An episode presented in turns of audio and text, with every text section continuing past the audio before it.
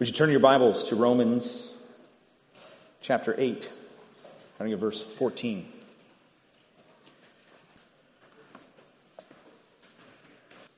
For all who are led by the Spirit of God are sons of God. For you did not receive the spirit of slavery to fall back into fear, but you have received the spirit of adoption as sons, by whom we cry, Abba, Father. The Spirit Himself bears witness with our spirit that we are children of God. And if children, then heirs, heirs of God and fellow heirs with Christ, provided we suffer with Him in order that we may also be glorified with Him. Would you pray with me? Holy Spirit, you are the one who reveals to us the mind of God. You are the one who illumines the scriptures. And so this morning we ask that you would do exactly that. Apart from your work of making your word come alive to our ears and mind and eyes and heart, we will waste our time this morning. So, Holy Spirit, speak. Speak through your word, speak into our hearts, and change us for your glory. Amen. Kazuo Ishiguro's masterful novel, The Remains of the Day, won the Booker Prize and was later turned into a film nominated for some eight Academy Awards. The book is about a British butler named Stevens, and he serves as the first person narrator for this book. One of the storylines which runs through the book is Stevens recounting his service to great Lord Darlington in one of those great British houses. And as he recounts his, his time with Lord Darlington and many of his, his experiences in that house, he recounts what it is to be a truly great butler. And he's constantly wrestling what does it mean to be a really world class butler? And he seems to settle on this fact that it is an issue of dignity that it must include a constant attitude of refined dignity, especially under stressful situations. The difficulty, though, is that Stevens' obsession with dignity actually causes him to lose or miss out on or not experience good, healthy feelings and desires. He's so concerned with his dignity and with the perfection of his duties that when his father takes ill, he essentially ignores him. He has somebody else go sit with his father as he takes his last breath and dies. Later in the book, Stevens goes on a trip. and while he's on this trip, he's recounting, you know, just his, his desire for perfection and how he's getting older now and he started to mess up in his duties. And there's a man who engages with him and says, Your attitude is all wrong. You keep looking back all the time, and you're bound to get depressed if you do that. He says, Look, so neither, neither of us are in the first flush of youth, but you've got to keep looking forward. You've got to enjoy yourself. After all, the evening is the best part of the day. Later, Stevens is thinking through the man's words, and he says this Perhaps then there is something to his advice that I should cease looking back so much, and I should adopt a more positive outlook and try to make the best of what remains of the day. After all, what can we ever gain in forever looking back and blaming ourselves if our lives have not turned out quite as we might have wished? You see, the reader is left to ponder. What about me? Do I constantly find myself looking back, trying to relive the past, dwelling in, mourning over decisions, choices, failures? In one sense, the only way to answer that question is to acknowledge that each of us build our lives on something. We each define success and happiness in a certain way. Perhaps you, like Stevens, define the good life in a way which leads you to look back quite often. You find yourself thinking about past mistakes and they weigh you down. I'll tell you that's certainly an enduring struggle in my own life, having to fight against those thoughts. Well, throughout Romans 7 and 8, Paul contrasts two ways of living living in the flesh or living in the spirit. And last week, Matt opened the sermon by, by reminding us that there's actually two ways of living in the flesh. That for some, living in the flesh looks like breaking all of the rules and defining the good life for yourself, for whatever you choose it to be. Whereas for others, trying to keep all the rules. They define their good life, they define success by their ability to be perfect in all of those rules. Each and every one of us has a tendency towards one or the other. We tend to feel like the best version of ourselves when we cast off all restraints or when we follow each and every rule, like Stevens, the butler. In the first section of Romans 8 we saw last week, Paul lays out that for those who have been made alive by the Spirit, those who've been enabled to walk in this new life in the Spirit, that they have a new aim. They are not bound by the past. They have a new way of measuring what the good life is because the Spirit who raised Jesus from the dead now lives in them. Paul then draws a conclusion for his whole argument running from verses 1 through 11 in verses 12 and 13. And these verses hinge and they connect the first 11 verses with our passage today. So look at verse 12 and 13 with me again. So then, brothers, we are debtors not to the flesh to live according to the flesh. For if you live according to the flesh, you will die. But if by the Spirit you put to death the deeds of the body, you will live. Those who've been made alive, they're no longer debtors. They're no longer slaves to the flesh. Instead, by the Spirit, they're able to put to death those deeds of the flesh. To use Stevens' illustration, those made alive in the Spirit have been able to be freed from their past, to truly enjoy the remains of the day, the remains of their lives, in a sense. And last week, Matt mentioned the strong language of putting to death well, that's so important to remember because Paul is going to restate this idea of putting to death the deeds of the flesh in different language. And that brings us to our first point in this message the spirit of adoption. And you'll see, I believe, up there, yes. The first point is led and adopted in verse 14, 15, then assurance by the Spirit and sons and heirs with Christ. So, the first point, led and adopted. Look at verse 14 and 15 again. For all who are led by the Spirit of God are sons of God. For you did not receive the spirit of slavery to fall back into fear, but you have received the spirit of adoption as sons, by whom we cry, Abba, Father. But that for there is giving you an explanation. You might read it, since all who are led by the Spirit. So he's restating verse 13. Since all of you who are putting to death the deeds of the flesh, since those of you who mortify, since you are led by the Spirit. He's equating those two things. Being led by the Spirit is putting to death the deeds of the Spirit. So, the first thing must be clear. It will not do to say that someone is led by the Spirit if they continue in unrepentant sin. Someone who fails to mortify, to put to death the deeds of the flesh, is not led by the Spirit. Now, as we've said throughout this whole series, if you're a Christian, then you have the Holy Spirit. If you are a Christian, you have been adopted, this text says. You have been spiritually severed from your old life situation and your old spiritual deaths. They've been canceled, and you're a whole new person.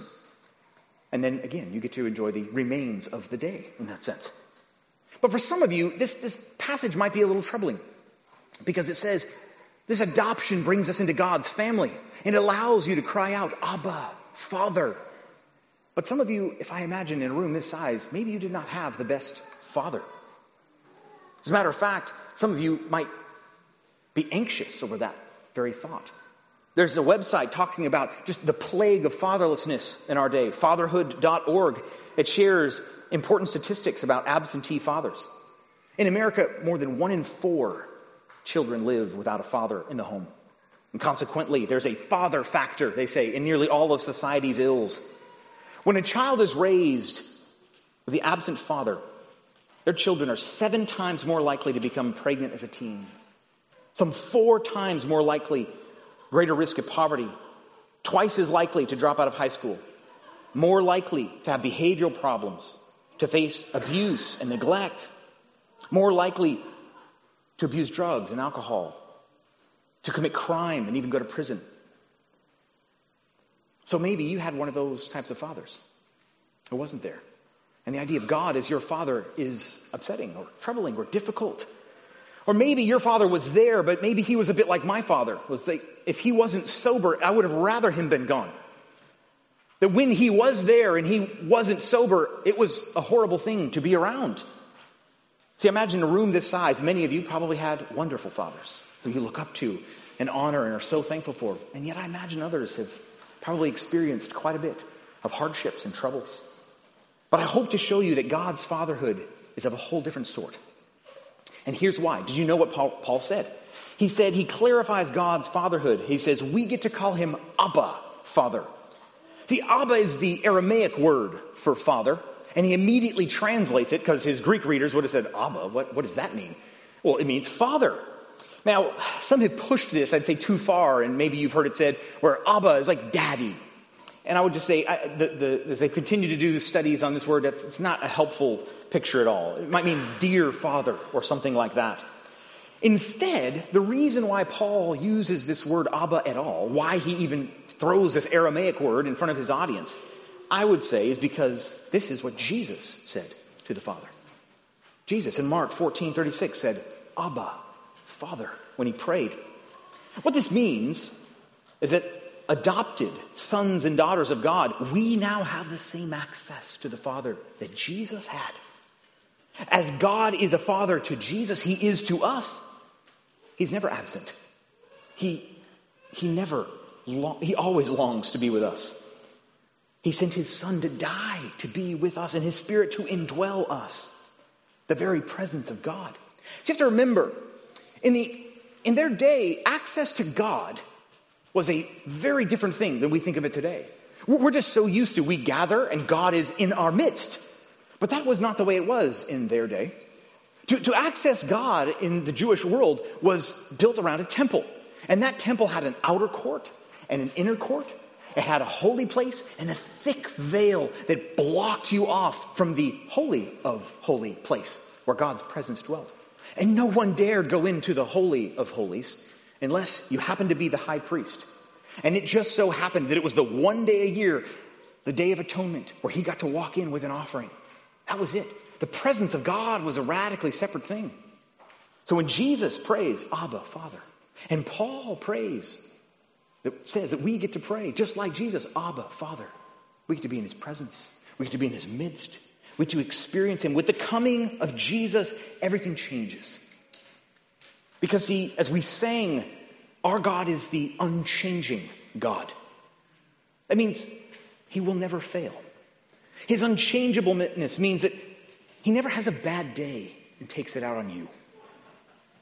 Because he's perfect in love, he will never fail to love and forgive and grant mercy to all those who repent.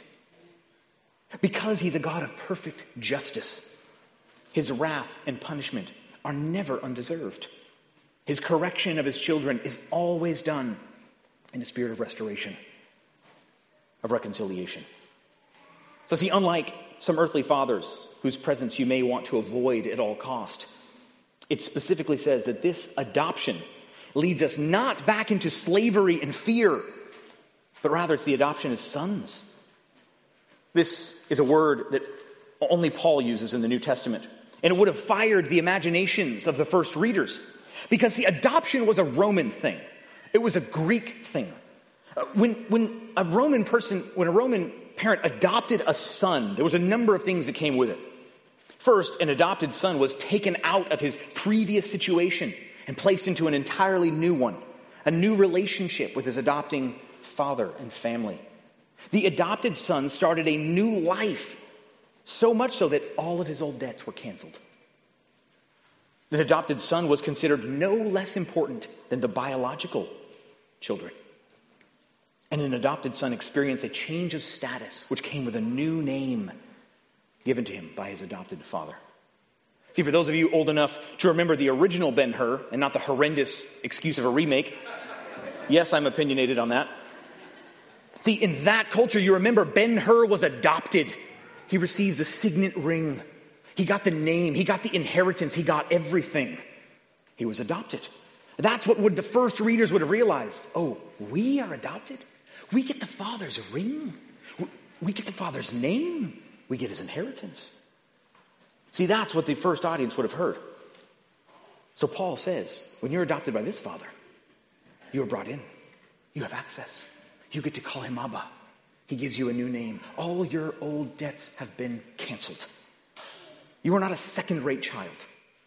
No, you are a son, daughter of the king. Now, in fact, theologians have taught about this Holy Spirit and un- union with Christ is the way they talk about our salvation, and adoption is one part of that union with Christ.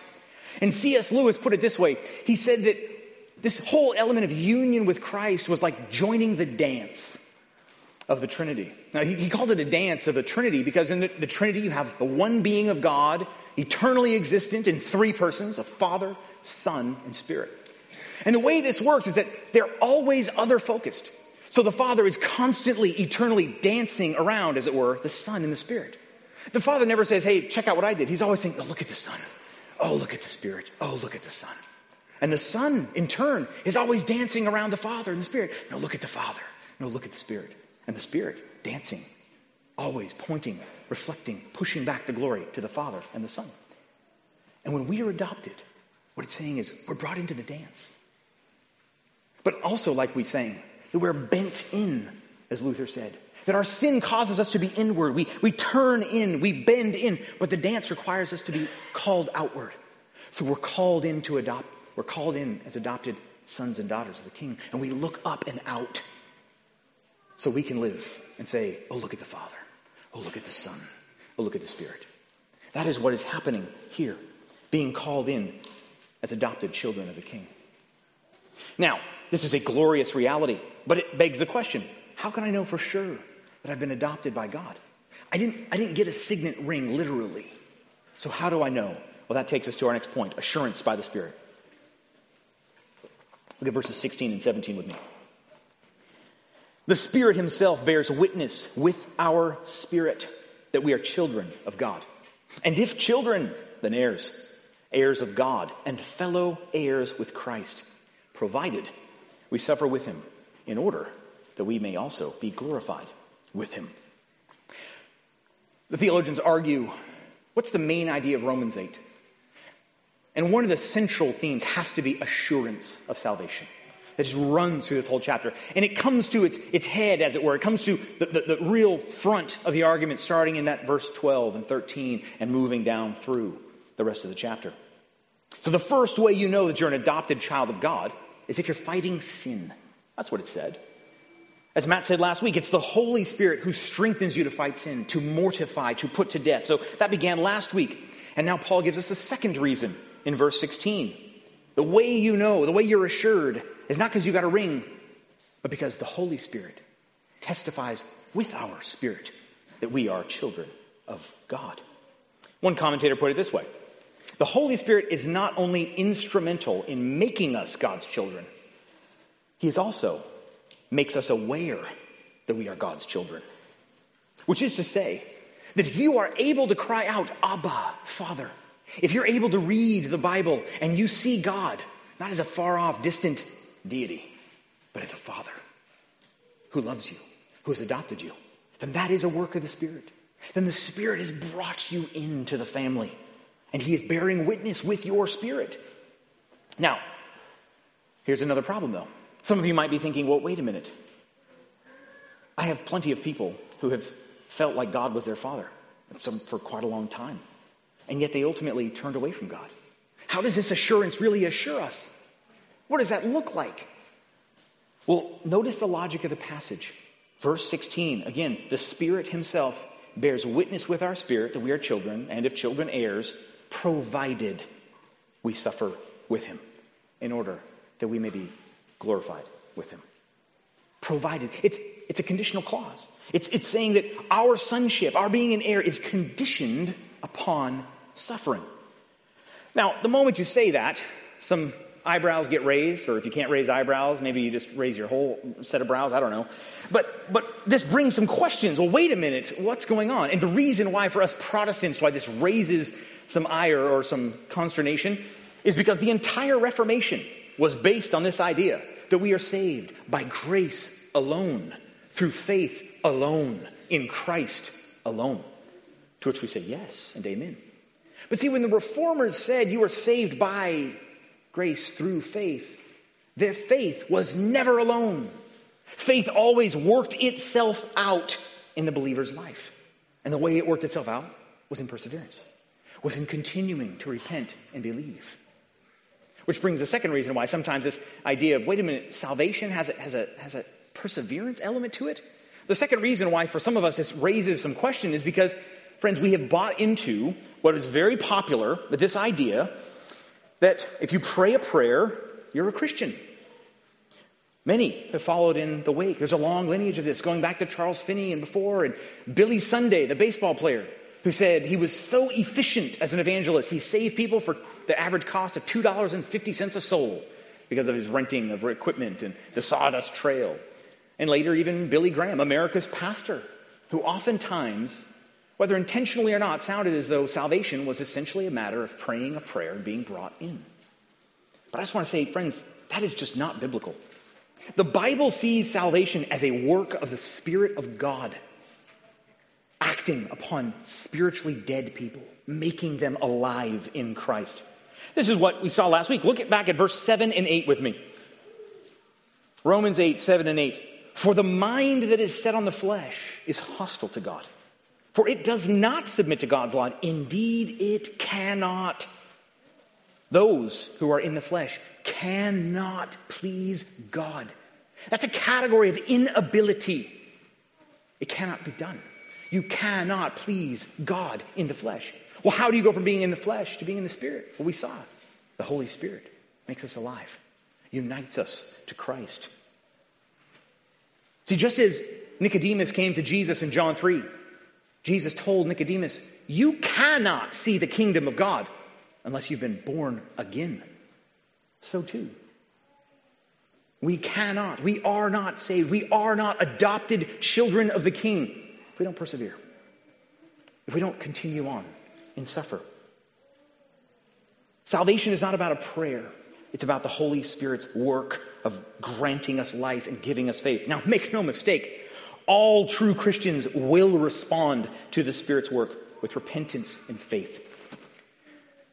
That's what our passage is saying that all those spirit regenerated people will persevere. All those who genuinely hear the gospel and repent are kept by God because the Holy Spirit adopted us. And God's adoption never fails. Real faith sticks. And true Christians who've been regenerated and adopted by the Spirit will finish the race. Oh, they will stumble. They might be drug across the finish line by the Holy Spirit, but they will finish the race.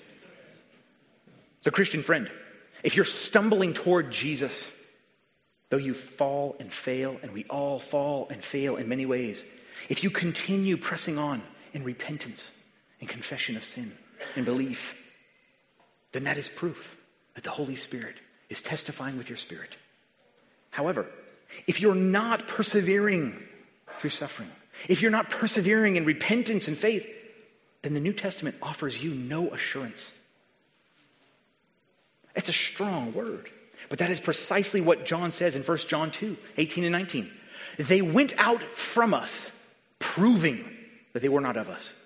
If they really had have been of us, they would have continued with us. Since true faith endures, all Christians are called to press on, to persevere. Oh, with the Holy Spirit's help, make no mistake. But this is the pattern. We suffer before the glory just as Christ did. He, the true Son, bore the cross before he wore the crown.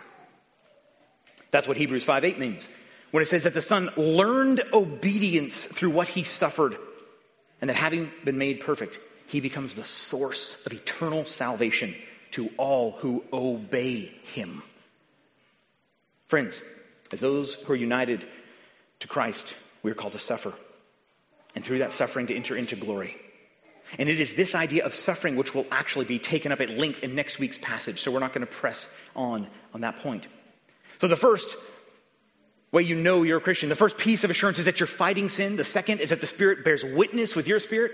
And the third is that the Spirit bears witness not only with your spirit, but with our spirits, with the church's spirit, as it were, corporately, which is why we are so intent on membership in the local church. Jonathan Leeman's little book, you can get it in the old chapel, Church Membership. He writes this Membership is a group of Christians who regularly gather in Christ's name to officially affirm and oversee one another's membership in Jesus Christ. Or we might say in this text, to oversee our adoption into Jesus Christ. In other words, the New Testament, again, has no concept of a Christian who is not an active church member. To be a Christian is to be made alive, to be united with Christ, adopted into his family, and to be united with each other. It works itself out in the local church. It's this powerful. My Christian walk is dependent on you, members of the gathering church.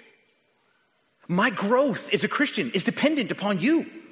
My theology professor says this to every new member they bring into their church bring your A game because my growth as a Christian is dependent upon you, upon you growing, upon you continuing and pressing on in the faith.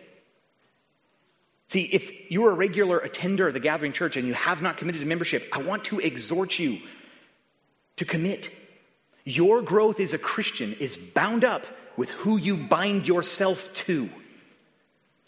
We are united to Christ, and there's no category in the New Testament for being united to Christ and not to a local body of believers in the local church. So if you have questions of what that would look like, please come and talk to us. We'd love to give you more information. But it has been well said that you do not join a church, you submit to it because the church is submitted to Christ. He is the head, and we are the body, as we have seen in our study of the Spirit, who unites us to Him. So, to recap the passage so far, all those led by the Spirit have been adopted into God's family as heirs, provided that they press on and endure, even enduring suffering. But did you notice how the language switches between the first two verses and the second two? Did you catch it? It said in verses 14 and 15, sons but then in verse 16 and 17, it changes to children. What's going on there? Let's reread the whole passage to get the flow. For all who are led by the Spirit of God are sons of God. For you did not receive the spirit of slavery to fall back into fear, but you have received the spirit of adoption as sons, by whom we cry, Abba, Father. The Spirit Himself bears witness with our spirit that we are children of God. And if children, then heirs. Heirs of God and fellow heirs with Christ, provided we suffer with Him in order that we may also be glorified with Him. This is our third point sons and heirs with Christ. So we see the switch to children language. Clearly, this is not a male female thing because children is all inclusive. So why does he start with sons? Why would he make that switch? It's very clear once you read it again and see it. You're like, oh, yeah, he totally switches. Why does he do that? Well, here's the answer because son and sonship is a category that ties your entire Bible together. I would go so far as to say if you don't have a working understanding of sonship language in the Bible, there are many parts of the Bible that just simply will not make sense. They will be opaque to you. So, because that is the case, I want to run through and trace out this theme of sonship just a little bit for you. So God created Adam and Eve, and He told Adam, You need to beat back anything from coming into the garden, you need to protect it. And Adam abdicated his role, he didn't do it. And so the serpent gets into the garden and tempts Eve. And Eve then gives to Adam, and they fall. And in Genesis 3:15, we get the curse. But in that curse, there's also a promise. And it says that one day you'll have a son, and that son will crush the serpent's head. Now, you turn the page, and chapter 4 begins like this Adam knew his wife, and she gave birth to a son. The first readers would have been like, Is this the son? Is this the son of promise? Which you quickly learn is no, not the case, because it's Cain. And Cain murders his brother over petty jealousy. This is certainly no son of promise. So they have another son, Seth, but the line just keeps going. And you trace the lines. That's why Genesis has all that language. And he begat, and he begat, and he begat. Those lists aren't meant to bore you, they're meant to excite you.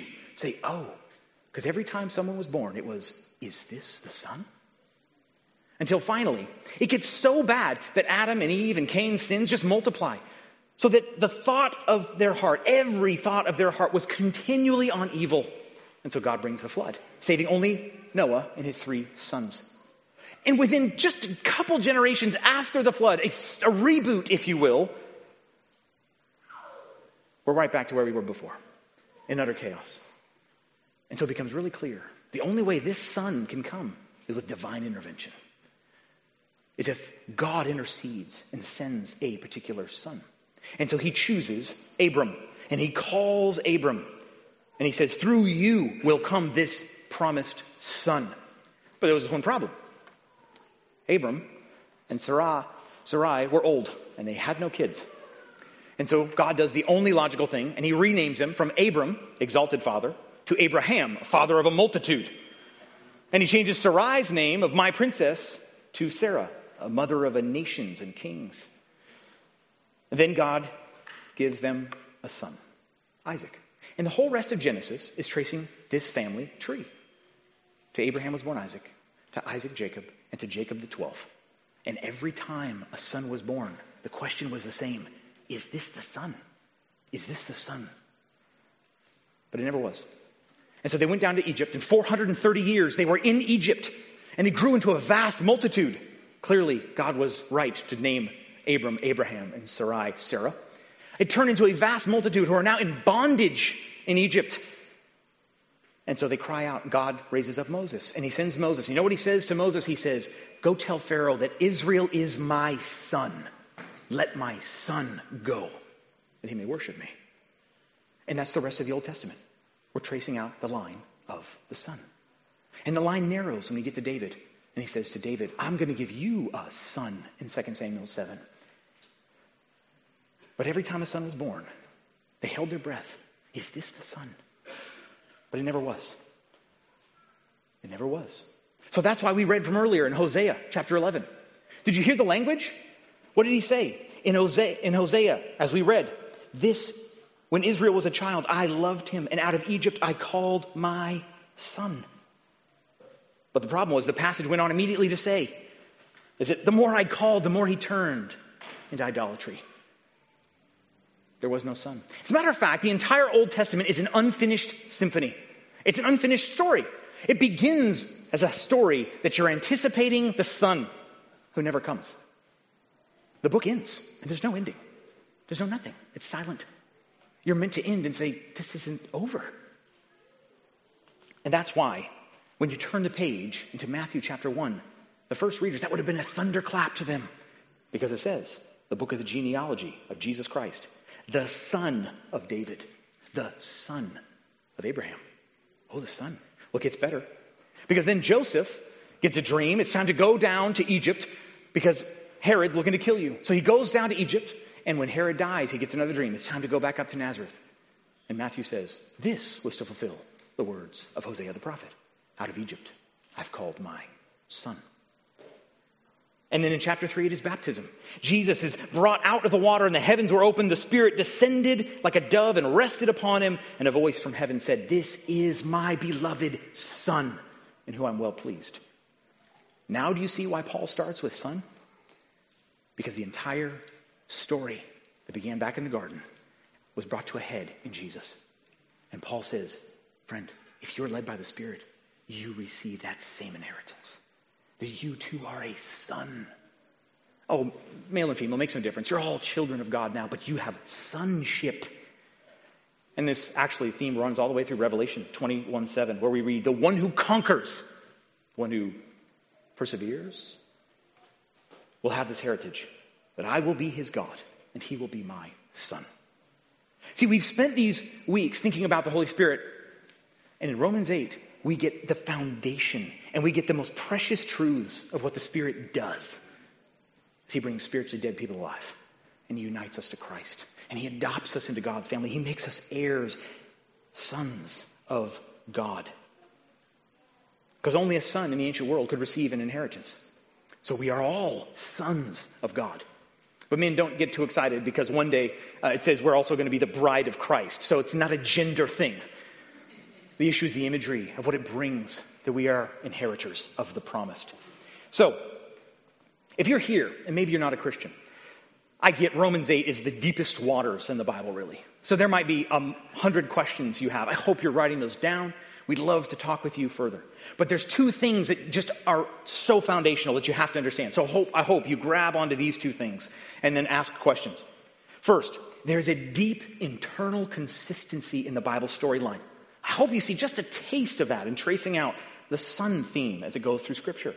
And it all comes to a head in Jesus, the true Son. And the second thing I hope that you're struck by is that Jesus the Son sends the Spirit to make all that is the Son's ours by uniting us to Him and by adopting us into God's family.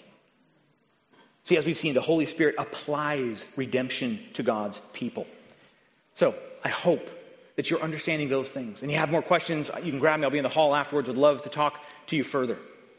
So you've seen the flow of how Romans chapter 8 is beginning, what the Spirit's work is. His person, He makes Jesus known to us, unites us to Him, adopts us into His family. But there's a question of how. As we read in the Catechism, God has to be just. So, how does this come about?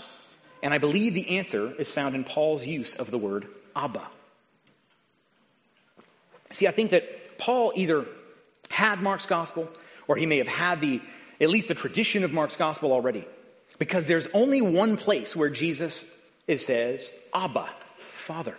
And it is that passage I said earlier, Mark 14 36. And the context of that passage is fascinating because it's in the Garden of Gethsemane where Jesus prays, Abba, Father, all things are possible for you. Remove this cup from me. Yet, not what I will, but what you will. You see, the reason the Spirit is able to adopt us, the reason the Spirit is able to enable us to cry out, Abba, Father, and to pray to Abba, Father, is because when Jesus prayed it, his prayer was denied so that your prayer could be heard. See, Jesus submitted to the Father's will because he knew we never would or could. Jesus, the true Son, received not an inheritance as a son, not the heir. He received the condemnation of a usurper so that we could be made sons and heirs. See, when we come to truly see this, we will long to suffer with him. We will long to endure because the Son has died to make us sons. We will long to put to death the deeds of the body because we will see how much greater it is to be co heirs with Christ. So, church, are you led by the Spirit in putting to death the deeds of the flesh? Are you stumbling towards Jesus and finding his grace more powerful and more real, even in times of suffering and trial? If so, then the Holy Spirit is testifying with your spirit that you are sons and that you can cry out, Abba, Father. And the reality of this suffering will lead to wonderful glory. There's a great hymn by Isaac Watts which captures and ties these themes together. Hear these words Behold the amazing gift of love the Father hath bestowed on us, the sinful sons of men, to call us sons of God. Concealed as yet this honor lies by this dark world unknown, a world that knew not when he came, even God's eternal Son. High is the rank we now possess, but higher we shall rise. Though what we shall hereafter be is hid from mortal eyes. Our souls, we know when he appears, shall bear his image bright, for all his glory, full disclosed, shall open to our sight. A hope so great and so divine, may trials well endure and purify our souls from sin as Christ himself is pure. Would you pray with me?